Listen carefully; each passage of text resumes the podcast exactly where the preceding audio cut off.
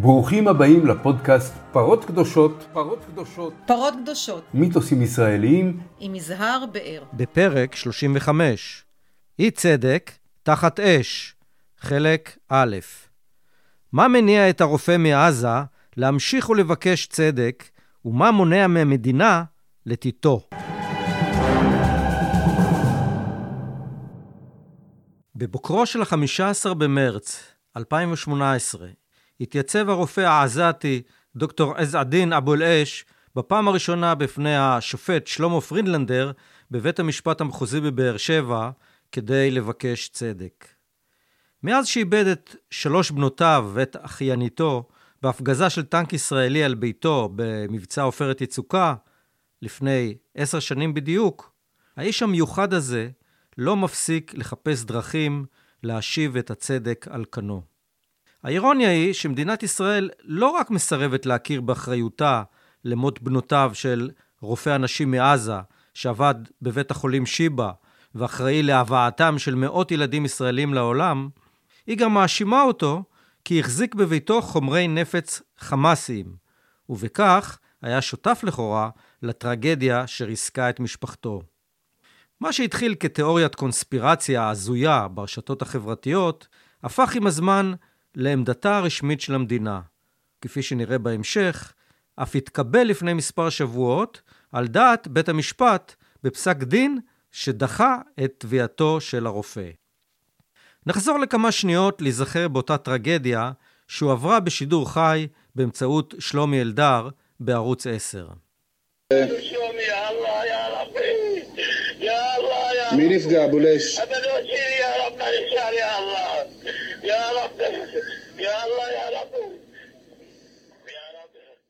זעקותיו של הרופא העזתי נגעו לליבם של רבים בארץ, גם בזכות הדרמה הטלוויזיונית שנכנסה בשידור חי לכל סלון בארץ, אך גם בזכות אישיותו יוצאת הדופן של אבו אל-אש, שהמשיך לקרוא לפיוס בין העמים גם לאחר ששכל את בנותיו. יש אף הטוענים כי התמונות הקשות זירזו את סופו של מבצע עופרת יצוקה. התביעה האזרחית שהגיש אבו אל-אש לבית המשפט המחוזי בבאר שבע לא נועדה להעשיר אותו, ממילא התחייב לתרום את הפיצוי שביקש להקמת מוסד לילדים ישראלים ופלסטינים. אבל הוא מבקש הכרה וסליחה. לצורך כך הגיע עם שתי בנותיו הנותרות ועם בנו הצעיר מקנדה, ארץ מקלטם בשנים האחרונות, כדי להעלות אותם לדוכן העדים בבית המשפט. קיבלתי עצה מפסיכולוגים לעשות את זה כחלק מהטיפול בטראומה, אמר. גם אני נקראתי להעיד במשפט. הצגתי ניתוח של הסיקור התקשורתי בשבועות שלאחר האירוע, שהראה כי מלכתחילה קיבל צה"ל אחריות על הירי ללא עוררין. בשבועות הבאים הוצפו כלי התקשורת המרכזיים בארץ ברסיסי מידע שניסו לרמוז או להעביר במפורש את האחריות על הירי מצה"ל, לא תאמינו, לחמאס. ברשתות החברתיות אף הופצו תמונות תקריב של חיילי צה"ל חושפים נשק וחומרי חבלה במה שנראה כבית עזתי טיפוסי, כשהכיתוב מסביר הנה מה שנתגלה בבית שוחר השלום והדו-קיום, הרופא דובר העברית, שבנותיו נהרגו מפגז צה"ל.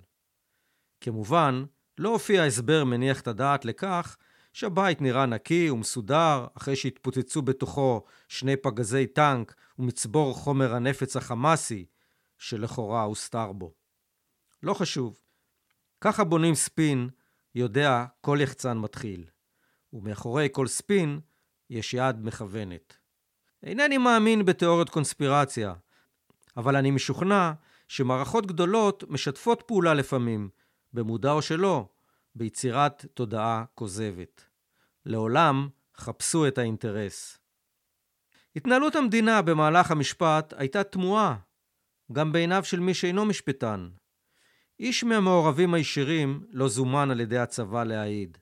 לא התותחן שירה את שני הפגזים הפטאליים, לא מפקד הטנק ולא מפקד הגזרה. בבואה לדחות את תביעת הרופא, התבססה המדינה על שני אדנים.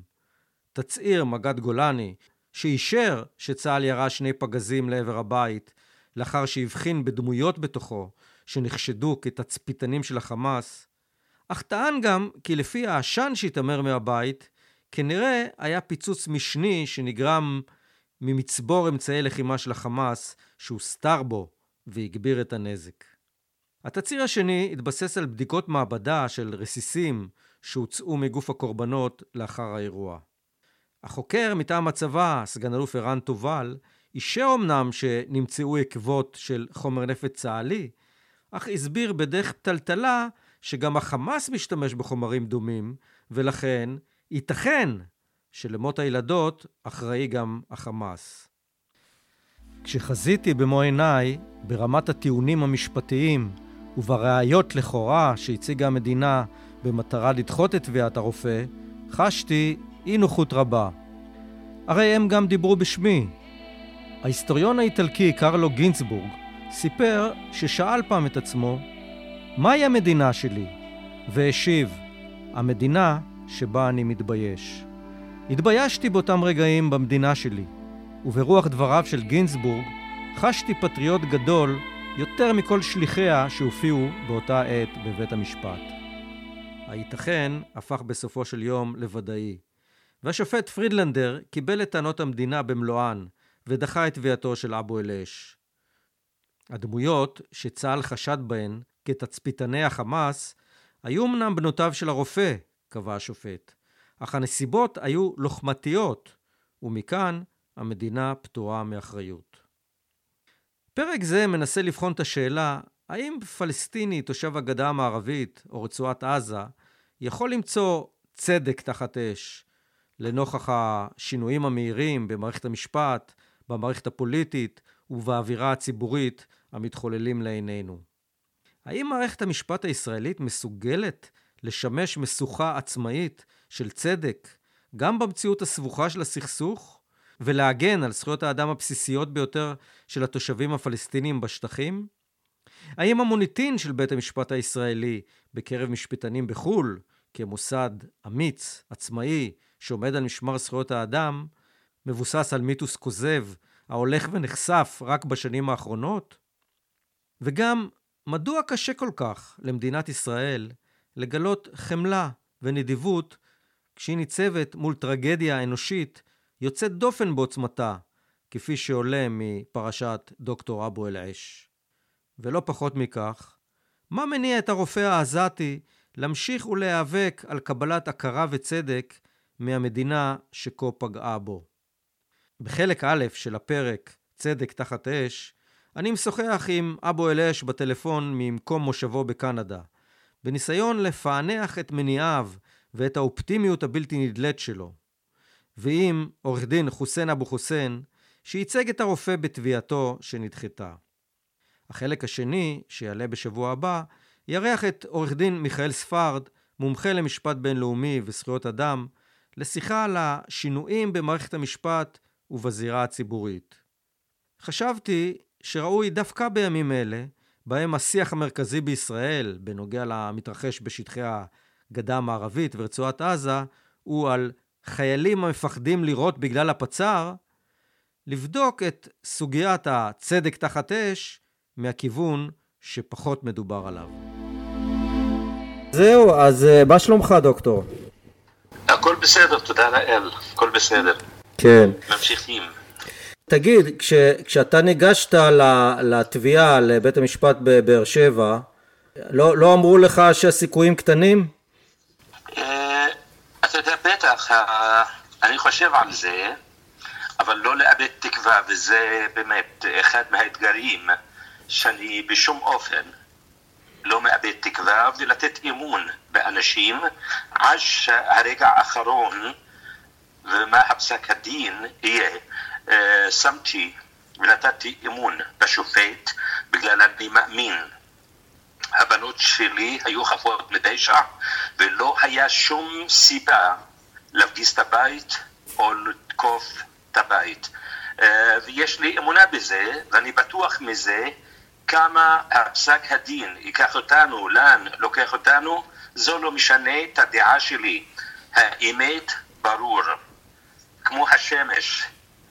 אנחנו רואים את זה ואין שום דבר ישנה כמה שהם ישחקו מכאן, שמה, וזאת ההזדמנות שלהם שיהיה להם את העצ...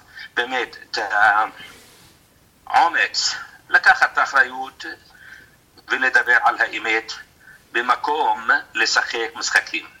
אתה הרגשת שיש טיפול הוגן במהלך המשפט בבאר שבע. לא, לא, לא, אני חייב לתת אמון. אם לא היה לי אמונה בזה, לא הייתי מגיש את התביעה. ורציתי לנקוט בכל צעד חוקי. כן. אני חייב ללכת עד, הרג... עד הצעד האחרון בבית משפט.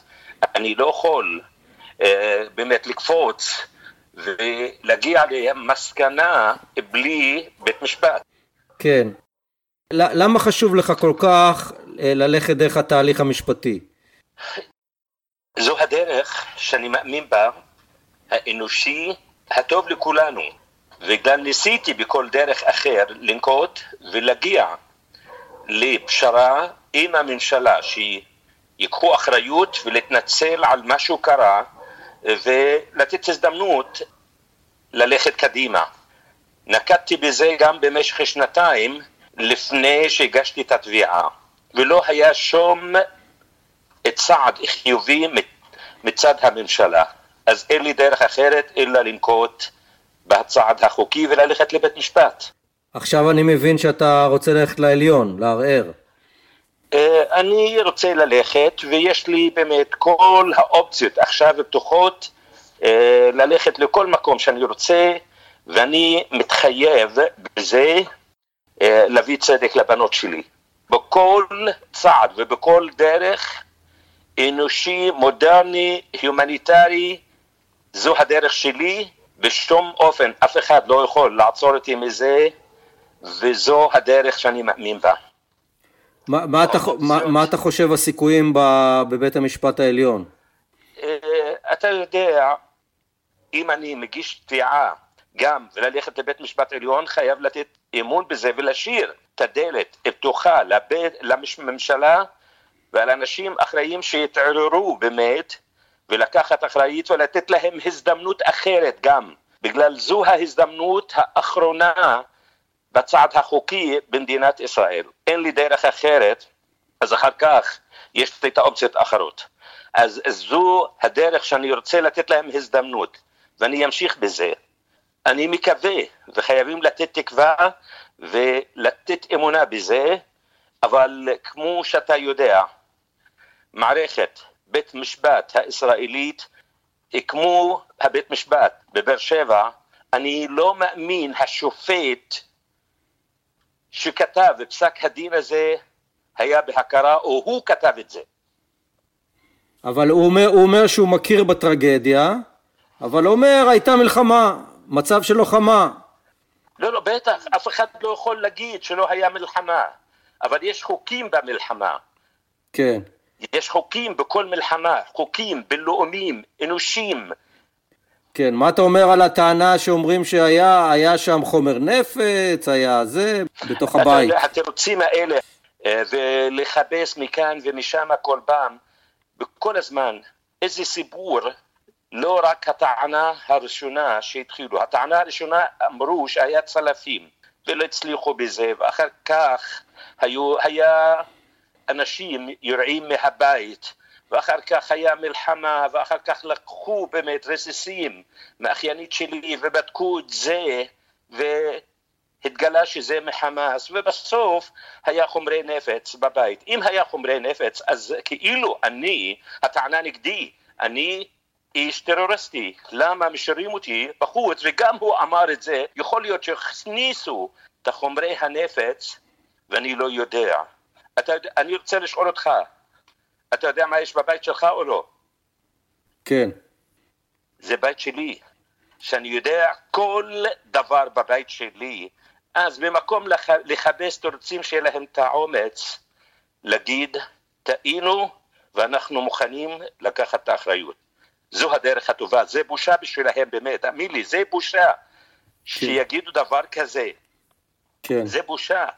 הם הכירו שאנחנו הפגזנו את הבית, הצבא הפגיז את הבית, אבל מה נתן להכל מה שהוא קרה הוא החומרי נפץ שהיו בבית.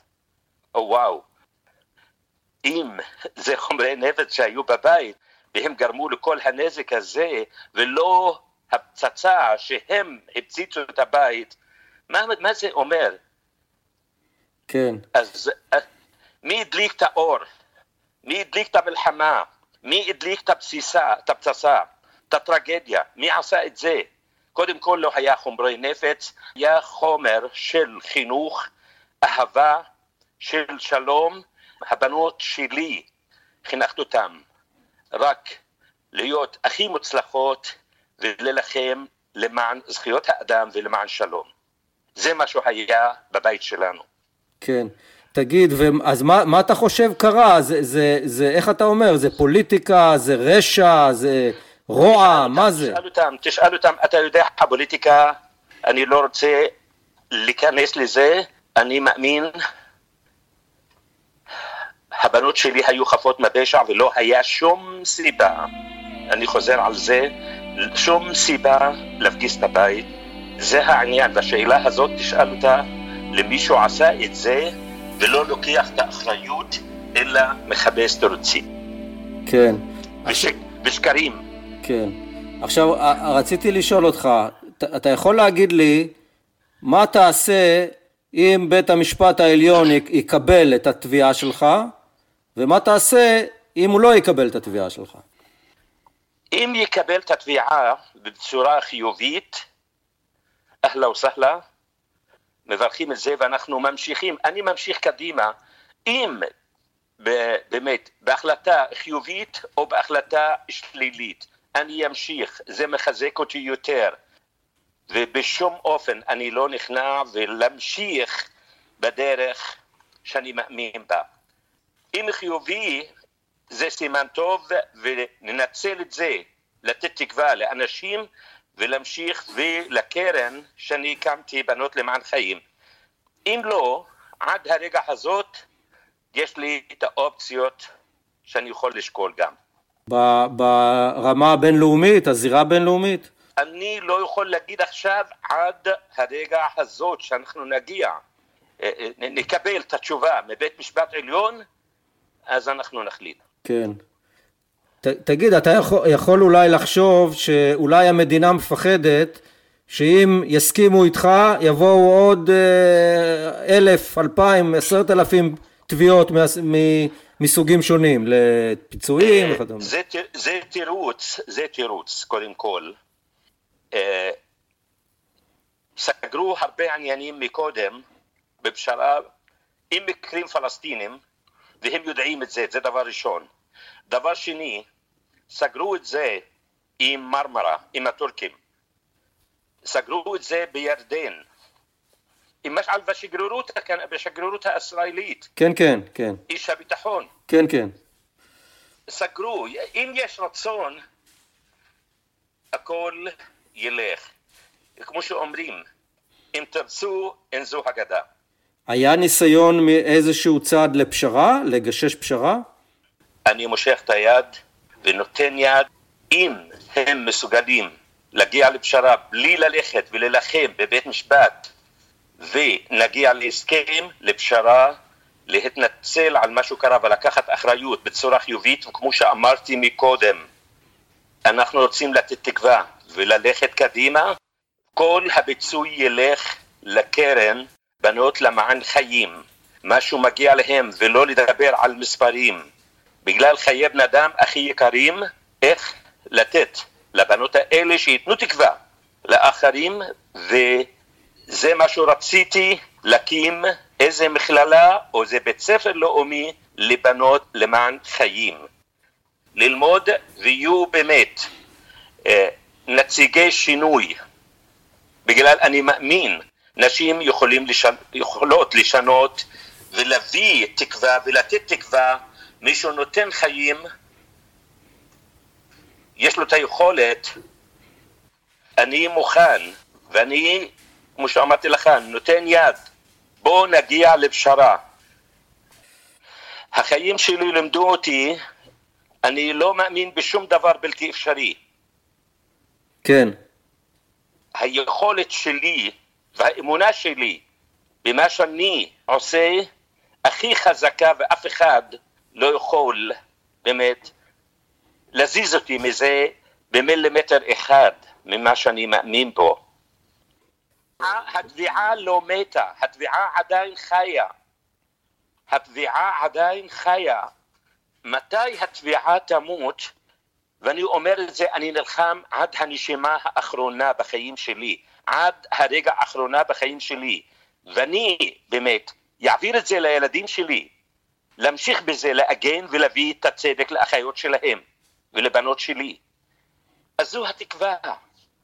כן. רציתי לשאול אותך, דוקטור, האם משהו השתנה בהשקפות שלך או בדרך שאתה רואה את הדברים מאז שעזבת בעצם אה, את האזור שלנו לקנדה? אני לא עזבתי, אני חי שמה. האזור הוא בלב שלי, בנשמה שלי. הבית שלי, בלב שלי. אחד מהדברים החסרות לי, שאני שם ללכת לבקר את הבית הקברות של הבנות שלי, ולהגיד להם, אני עדיין ממשיך, אני לא נכנע, אני מתחייב לכם, להביא לכם את הצדק. המצב הפוליטי השתנה, המצב מדרדר יותר ויותר, ואנשים חייבים לשאול למה, בגלל המנהיגות הפוליטית, ותשאל המנהיגות הפוליטית הישראלית לאן אנחנו הולכים, לאיזה כוונה, לאיזה דרך, איך אנחנו יכולים להשיג ביטחון ושלום וצדק וזכויות אדם, לא בדרך מיליטנטי, לא בדרך לשלול זכויות של אחרים, אלא בדרך להכיר בזכויות כל אחד. בגלל השלום שאנחנו מדברים עליו, והוא חסר להרבה אנשים לשאול איזה שלום אנחנו רוצים. אין שום שלום שיהיה בכוח ולהכריח האחר לקבל את השלום. אין שום שלום שיהיה בצדק לצד אחד ולא, וחסר צדק לצד אחר. השלום הוא מהלך חיים. השלום הוא צדק, הוא בריאות, הוא חופשיות לכל אחד. דוקטור, אתה תחזור? מה אתה אומר אני אחזור? אתה תחזור אל האזור, לחיות באזור? אמרתי לך, אף אחד לא יכול למנוע אותי, ואני הולך כל, כל הזמן, אני שמה. זו הטעות, זו הטעות. אף אחד לא יכול לקחת אותי משמה, ואני, הנשמה שלי שמה. כן. הלב שלי שמה. כן. תגיד... מה זה לחזור? אף אחד לא יכול... אל, באמת, זה הטעות. אין שום דבר, אין שום דבר או משהו להגיד, מישהו חוזר לבית שלו. זה בית שלי, כן. זה המקום שלי, זיכרונות שלי, הכי יקר בחיים שלי. ואני לוקח אותו איתי לכל מקום, אני מסתובב בעולם. תגיד, אתה, אה, אה, יש אנשים שעברו את הניסיונות קשים, טרגדיות, המפלט שלהם זה הדרך המיליטנטית. אתה מבין אותם? דרך צבאית, בטרור או משהו כזה. אתה מבין אנשים שמתייאשים אה, ובוחרים בדרך הזאת? קודם כל, אני, קודם כל, כל אחד שיבחור בדרך שלו, זה זכויות של כל אחד לבחור, אבל הדרך שלי שאני בחרתי בגלל אני מאמין, אני לא יכול לטבל מחלה במחלה, חושך בחושך, אלימות באלימות, נקמה בנקמה. זה מה שאני אומר המסר גם למנהיגות הפוליטית, המיליטנטית, הצבאית. מנסים כל, הדמר, הדבר, כל הזמן בדרך מיליטנטי, מה השיגו מזה? ויש פתגם, אומרים את זה, מישהו מחפש נקמה, חייב לחפור, לא קבר אחד, אלא שתיים. כן. רציתי לשאול אותך, דוקטור, מאיפה הכוח שאתה מקבל? מאיפה זה? Uh, תודה לאל, אני איש מאמין, האמונה באלוהים זה דבר חשוב ומחזק אותי יותר. דבר שני, החינוך שקיבלתי, ואני משתמש בזה, המקצוע שלי כרופא, להביא חיים לאנשים ולעזור לאנשים, וגם ניסיון של חיים שלי. אז אני אמשיך, וגם הילדים שלי שהם בחיים, והבנות שלי שאיבדתי, המסר שלהם הייתה מסר אנושי, מסר של תקווה ומסר של שלום, ואני לא זז מזה ולהמשיך באותו דרך. כן, כן. אה, אמר, אמרת לי פעם שהאדמות של המשפחה היו איפה החווה של אריק שרון? בקיבוץ דירות ואיפה חוות שקמים ובית הקברות של הכפר שלנו, בית קברות של הוג' איפה הקבר של שרון ואשתו הם על יד בית קברות של כפר הוג'. שמישהו מהמשפחה שלך קבור שם? בטח. מי, אה, סבא, סבתא? לבקר, ת, תבקר, אם אתה מבקר בקיבוץ דורות ותסתכל ותכנס למוזיאון שלהם ותדע על כל מה שאתה רוצה על כפר הוג', על האדמה, על הבאר ואיך היו חיים שם. וכמה אדמות היה למשפחת אבו אל-עיש. כן.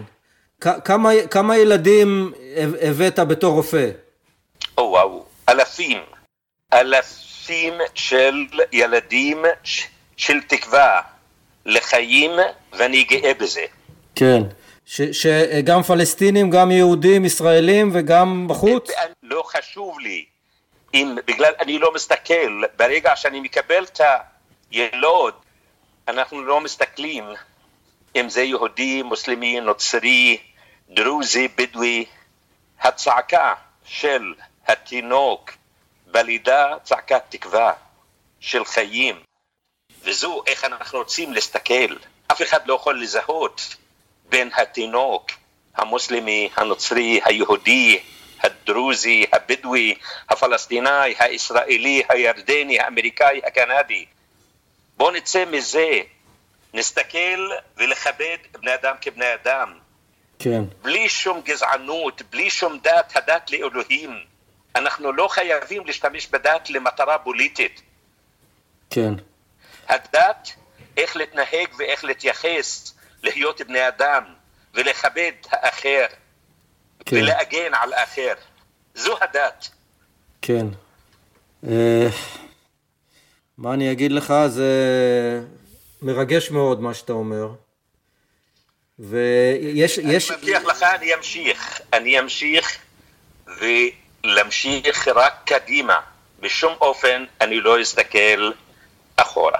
רציתי לשאול, אתה, אתה מקבל uh, עוד uh, תמיכה מישראלים? הרבה ישראלים בטח קעצו והביעו באמת uh, את הרגשות שלהם והאכזבה שלהם על מה שקרה. הידיד הטוב שלי, שנחשב כאח שלי, שלומי אלדר שכתב מאמר במוניטור, והוא אמר לי, שתקתי במשך כל הזמן, ולא רציתי לדבר או לכתוב שום דבר. עד שקראתי את הפסק דין, אז לא היה לי שום סבלנות לשתוק. חייב לדבר, חייב להגיד, ואני פונה לכל הארגונים שתומכים בשלום, או מדברים, מדברים על שלום. זו ההזדמנות שלהם לצעוק, לדבר בקול רם, לא לשתוק. בסדר, כאב לנו, תדברו, תכתבו, תתחברו ביחד ותגידו משהו, תעשו משהו, לא רק לדבר.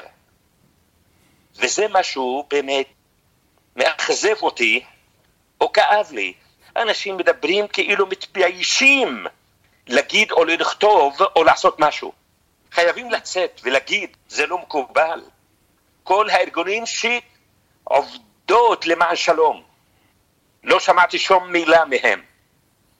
אם הם מאמינים ויש להם אמונה בשלום, בצדק, ומעגנים על זה, למה לא כותבים? למה לא יוצאים? למה לא כותבים לחברי כנסת, למנהיגות, לעיתונאות, לתקשורת? זה לא מקובל. זה בושה. זה חוסר אחריות וחוסר צדק.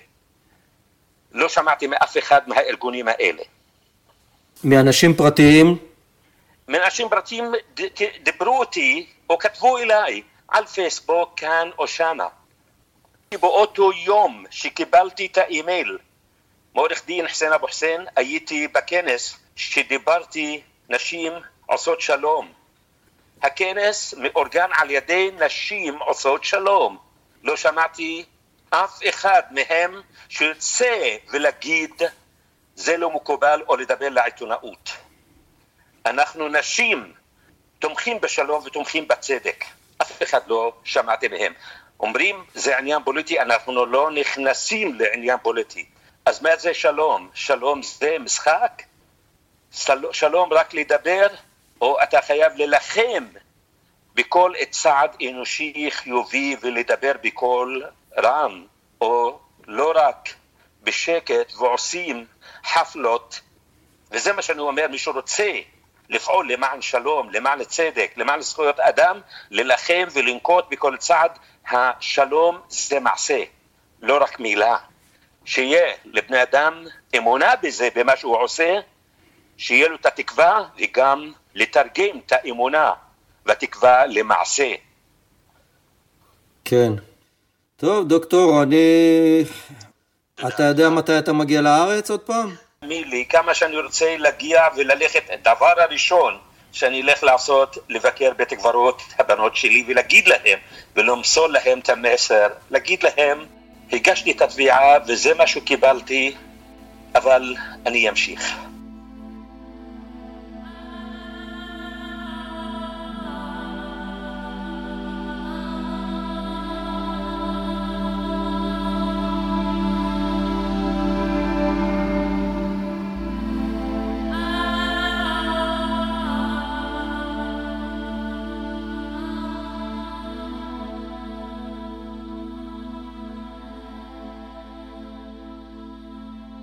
עורך דין חוסיין אבו חוסיין, שלום. שלום וברכה.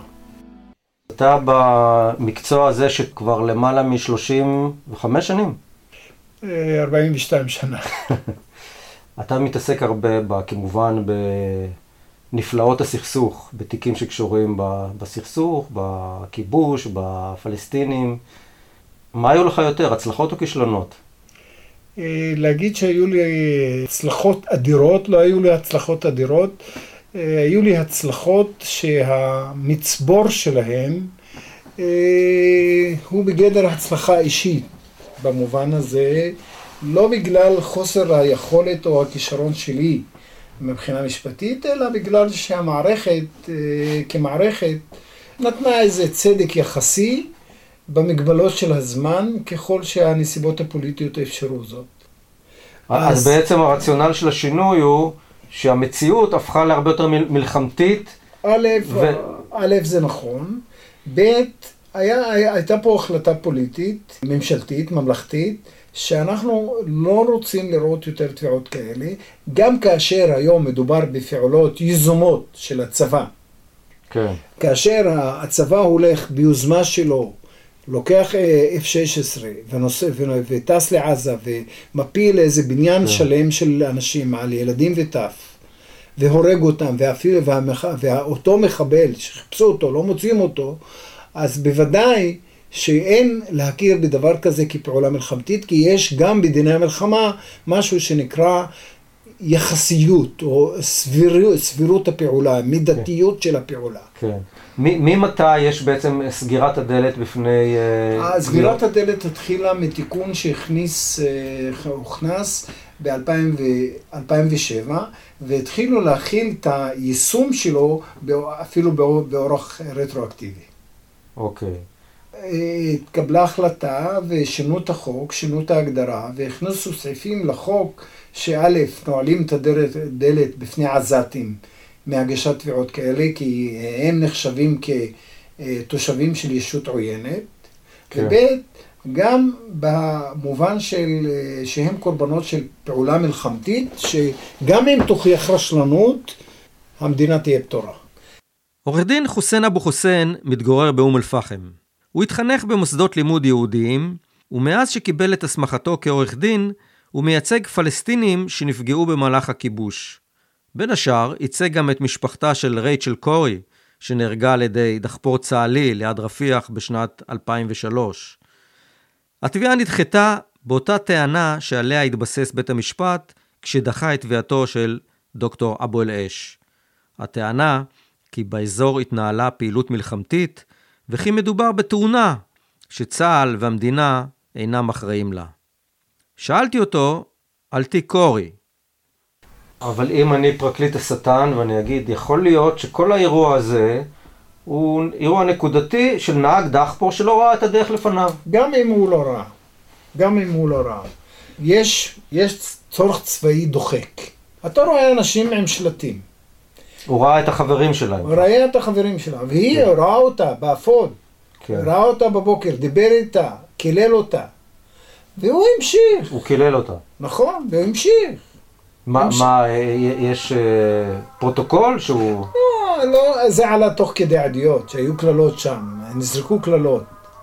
כמה שנים התנהל המשפט?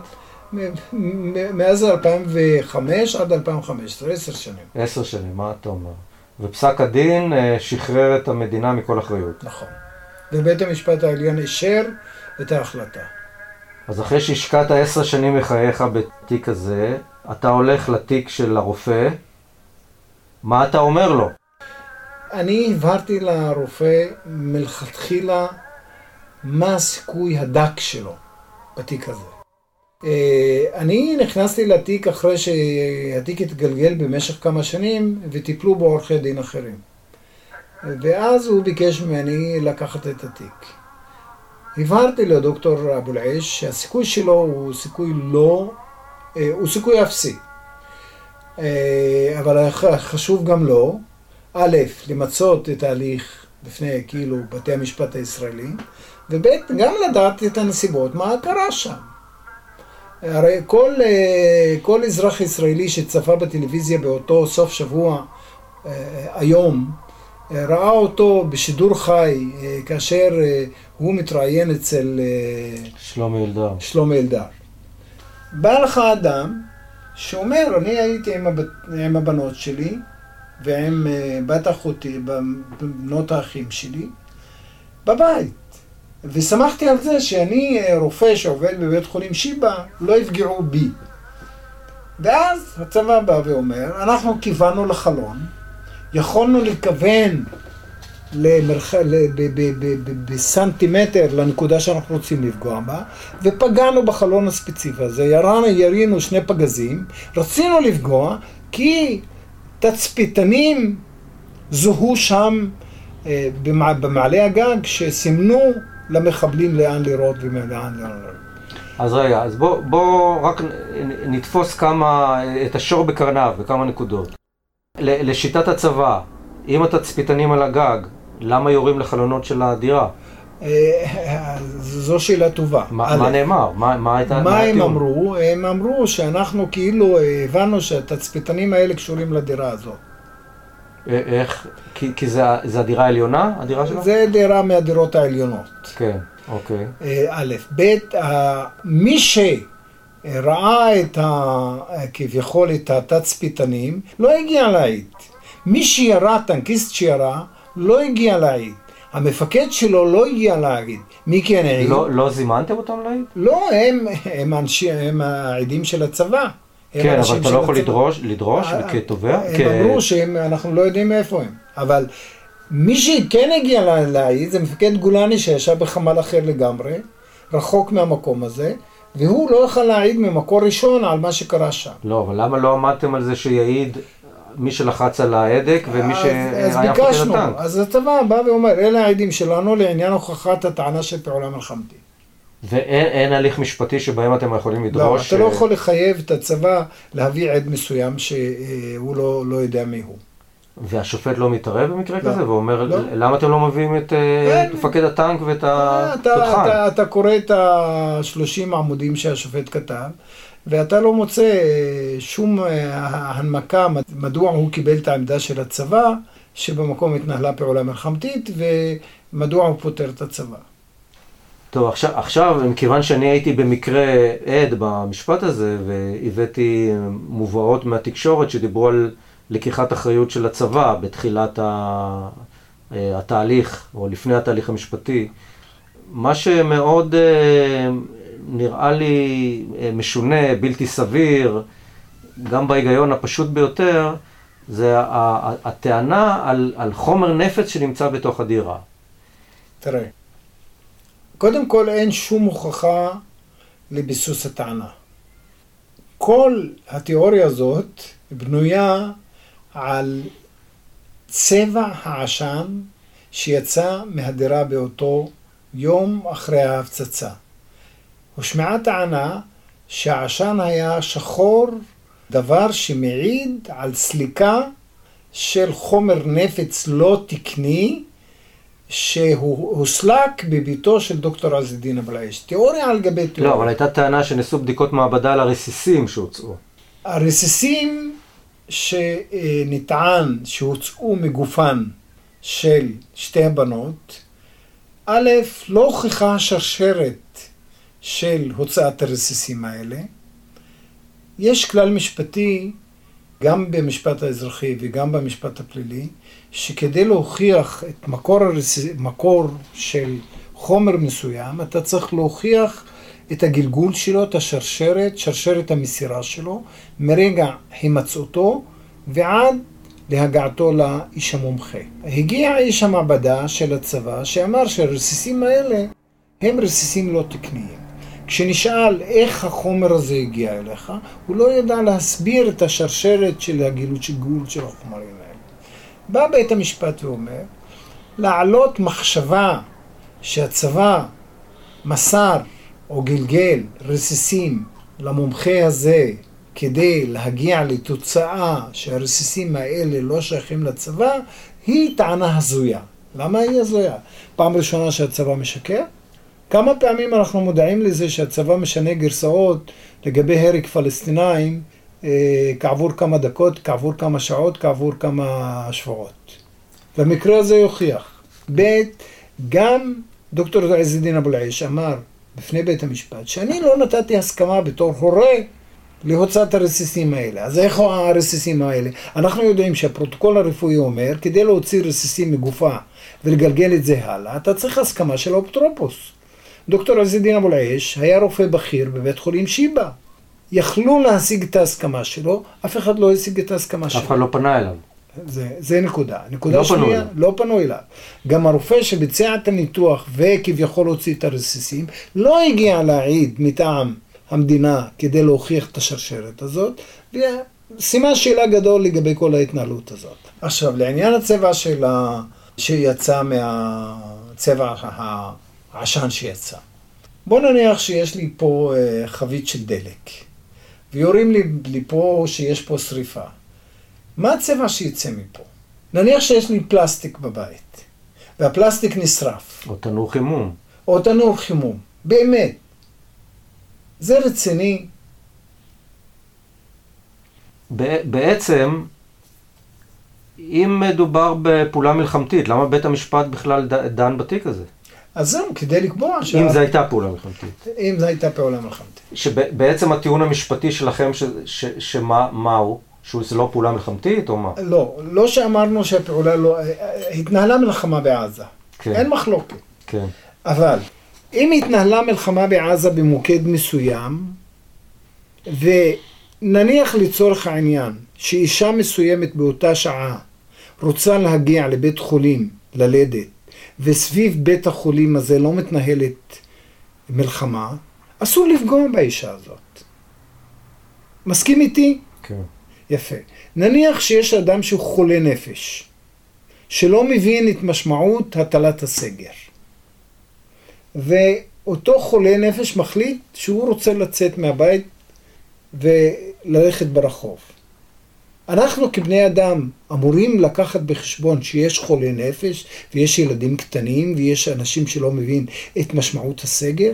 האם זה מובן מאליו שכל מי שמפר את הסגר דמו בראשו?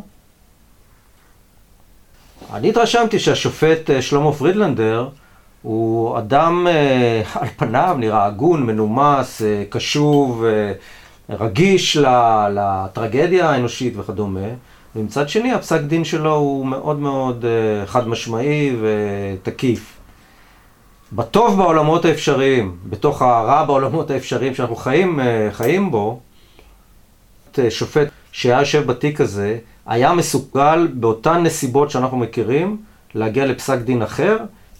א', ייתכן שכן. ב', אני חושב ששופט יודע לפעמים גם להביא את הצדדים לידי פשרה. אני חושב שהמקרה הזה הוא היה צורך לשמוע. היה ניסיון להביא את זה לידי פשרה? היה ניסיון מצידו של דוקטור עזידין אבו אל-עיש בכלים שלו, בצינורות שלו, שלא צלח. אה, מכל מקום הצבא לא הראה שום סימן או שום נכונות, משרד הביטחון לא הראה שום סימן ושום נכוחות להגיע לפשרה, לא בתיק של רצ'ל קורי ולא בתיק של אה, עזידין אבו אל-עיש. אבל אני אומר לך מהניסיון שלי, שהיו תיקים שבתי משפט לחצו ואמרו להם, רבותיי, אנחנו מציעים שבכל זאת תתפשרו. בכל זאת תתפשרו. אז אלה מקרים ש... של שופט יצירתי שיודע למצוא מוצא גם לסיטואציות הכי סבוכות. אני לא בטוח שכל אה, שופט ממוצע היה מגיע לאותה תוצאה שהגיע אליה פרידלנדר, אבל הרוח הנושבת היום בבתי המשפט, גם בבתי משפט שלום, גם בבתי משפט מחוזיים וגם בבית המשפט העליון, שתביעות כאלה אינן אה, ראויות לפיצוי. היו מקרים בעבר שהיינו מצליחים לפתור אפילו בשיחת טלפון. תאמין לי שאני לא פעם פתרתי שאלות אנושיות.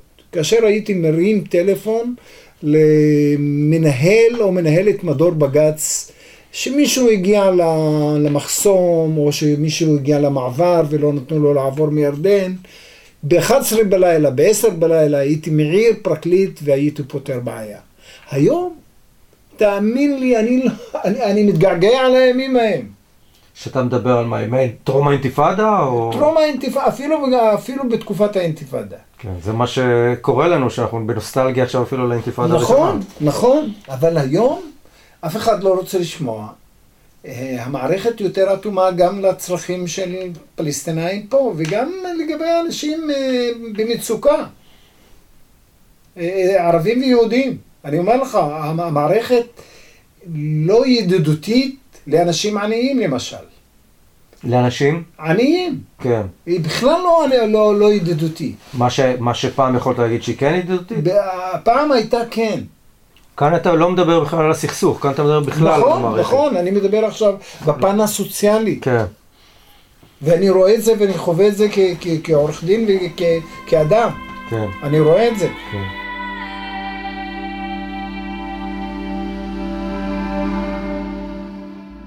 עורך דין חוסיין אבו חוסיין מתקשה להסביר עד הסוף את המניע שדוחף את דוקטור עזדין אבו אל-אש להמשיך ולהתעקש ולדרוש הכרה של מדינת ישראל באסונו. אני בהחלט אה, לא מבין את האופטימיות הבלתי נתפסת שלו. הוא, הוא, הוא עדיין מאמין שהוא יכול להגיע לצדק בפרשה שלו. אז איך, איך אתה מסביר את זה? אה, זה... אני לא, אין לי הסבר לזה. אין לי הסבר לזה.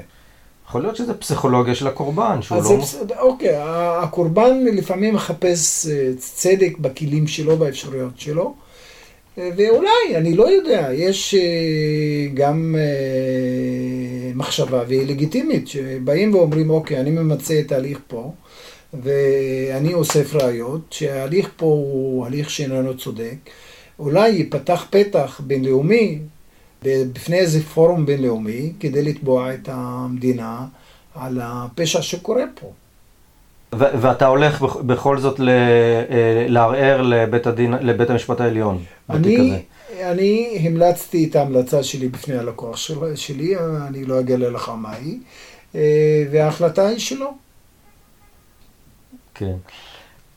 אתה אופטימי? מה יהיה? מה יהיה? יהיה יותר גרוע, והנכדים שלנו, הילדים שלנו, לא יחיו באווירה יותר טובה, וזה רק מדכא. תראה, ב-67' האמנתי שאו-טו-טו, אוקיי, ישראל תיסוג ויכירו בישות פלסטינאית ותקום מדינה פלסטינאית. בתחילת שנות ה-70 ראינו איזשהו חזון מסוים שלא התממש. הגענו להסכמי אוסלו, אמרנו אוטונומיה, גררו את זה וגררו וגררו, והמצב הולך ומחמיר, והקולות אה, הרציונליים ברחוב הישראלי הם פחות ופחות, והפלסטינאים מתוסכלים, וגם בקרב הפלסטינאים נשמעות דעות שגם הן בלתי נתפסות, שמביאות את האנשים לידי ייאוש. וייאוש מביא רק אה, החלטות של. של אנשים מיואשים. ואני אה, חרד כאדם לדם הזה שנשפך, גם בקרב הפלסטינאים וגם בקרב ישראלים, אבל הקורבן הגדול שמשלם את המחיר הוא הפלסטיני. כי לישראל יש איזה נוסחה של רתיעה שכנגד כל אה, ישראלי שנהרג צריך להרוג אולי 20-50 פלסטינאים. ואיך יש לך כוח ללכת אה, אה, עם תיק עשר שנים, או לצפות לסיומו של תיק? אני, אני, אני אוגר כוחות, אבל יש לי הרגשה גם שהכוחות אצלי הולכים ואוזלים. אבל הנחמה שלי שאני נמצא כבר בד... בסוף הדרך. אני רחוק מלהיות אופטימי. אה, אם אני חושב על הנכדים שלי ועל ההוויה שהם צריכים לעבור, גם כ- כאדם שחי עכשיו בחברה שנקלעת לפשע, אה, החברה הפלסטינאית בתוך ישראל, בכאוס הזה, תאמין לי שאני חושב גם כן לחפש מקום אחר. אבל גם לי יש בעיה, איפה אני אלך? יש, יש מקום אחר. איפה? גם אירופה משתנה. לא, גם אם אני אלך לאירופה, אני בסופו של דבר, קוראים לי חסן, ואשתי אה, לובשת אה, על הראש שלה, צעיף, אז היא מוסלמית, ויזהו אותנו בתור... תישארו מיעוט. לא רק בתור מיעוט. מיעוט מסומן ו... מיעוט מסומן, ולהגיד לך שאני לא יכול להבין את האירופאים שמזהים את המוסלמים בתור אנשים קיצוניים בגלל דאעש, אני בהחלט יכול להבין אותם. יש פתרון אחר? תראה, אה, נחזור למעגל הראשון שאנחנו בני אדם. זה, ה, זה הפתרון הכי, הכי, הכי, הכי, הכי נכון והכי צודק. להתייחס, שאני אתייחס אליך כיזהר, כאדם. ואתה תתייחס אליי כחסן כאדם. כן. לא, בלי זהות אתנית, בלי זהות דתית, בלי שייכות פוליטית, כאדם לאדם. כן.